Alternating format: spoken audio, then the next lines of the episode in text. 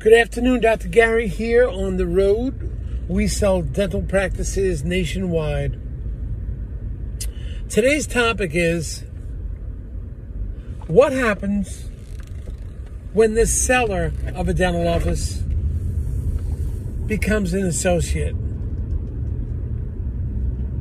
We're going to get into that.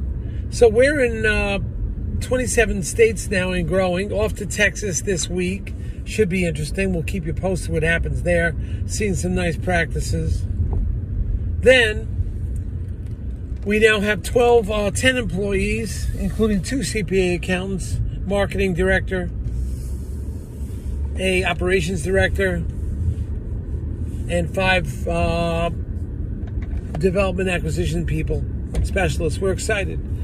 Uh, we hope to keep growing. We're also going to the DEO Dental Entrepreneur Organization uh, uh, kickoff seminar um, conference uh, this week also. So hopefully we'll find some newer buyers that are up and coming that eventually will be selling. These are usually groups from three to I think ten sizes that eventually are going to be selling, and that's going to be interesting. So we hopefully get bring new buy, bring new sellers to the marketplace.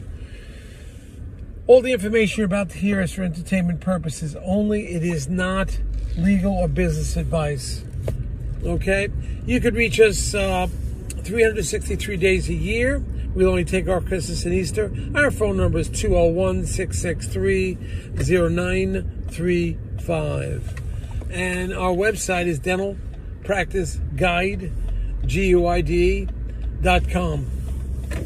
So look it up with a lot of great information on there, plus blogs and so forth. Um, and you'll find out everything about us on that. So what? What? Let's get into today's topic. What are the obliga- obligations of a uh, seller who then becomes an associate? Um, I assume everybody understood what this was and what happens, but it's just today I learned after all these years, certain sellers don't understand. You, as a seller, become an employee. You're an associate of the practice. You have you don't have any overhead obligations to the practice. You're not involved with the rent. You're not involved in hiring or firing. Uh, you're more of a clinical associate in that respect, not management.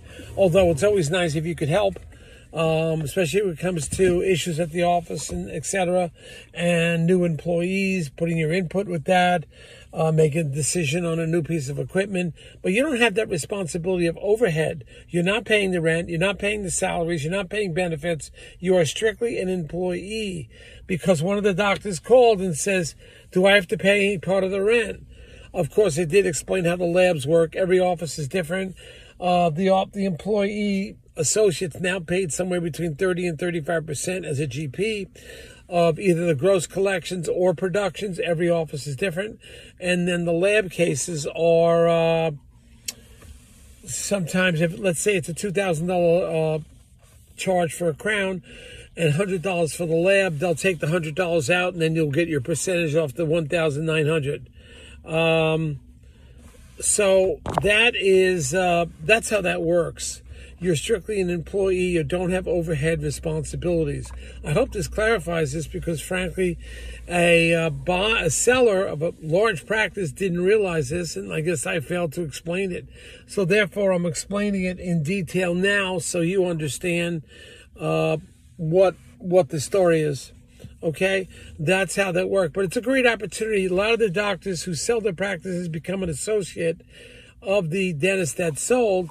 Uh, enjoy it more because they have no responsibilities as far as the office, the management, the finances, the uh, mechanical if something breaks down, the equipment purchase, uh, employee quits. They don't have any of that responsibility, and they enjoy it and they work on. They work for a period of time.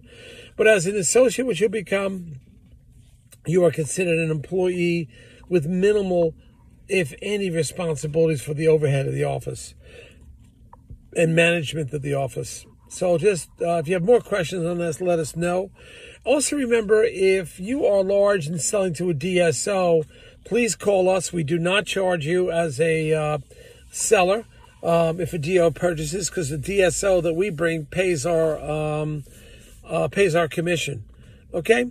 So let's talk. Uh, give us a ring. Remember, sometimes we can get the legal fees reimbursed too for the seller upon successful closing. So give us a ring. We'll talk about it.